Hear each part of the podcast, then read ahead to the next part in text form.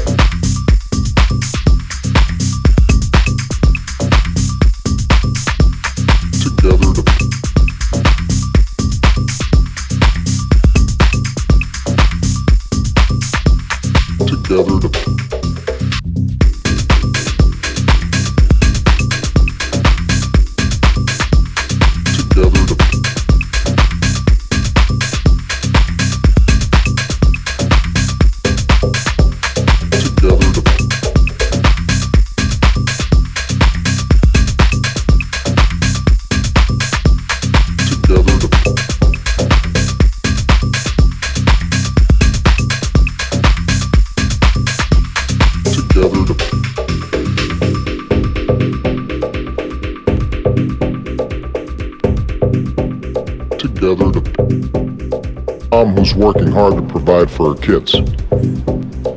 We'll prioritize, just like law enforcement does every day.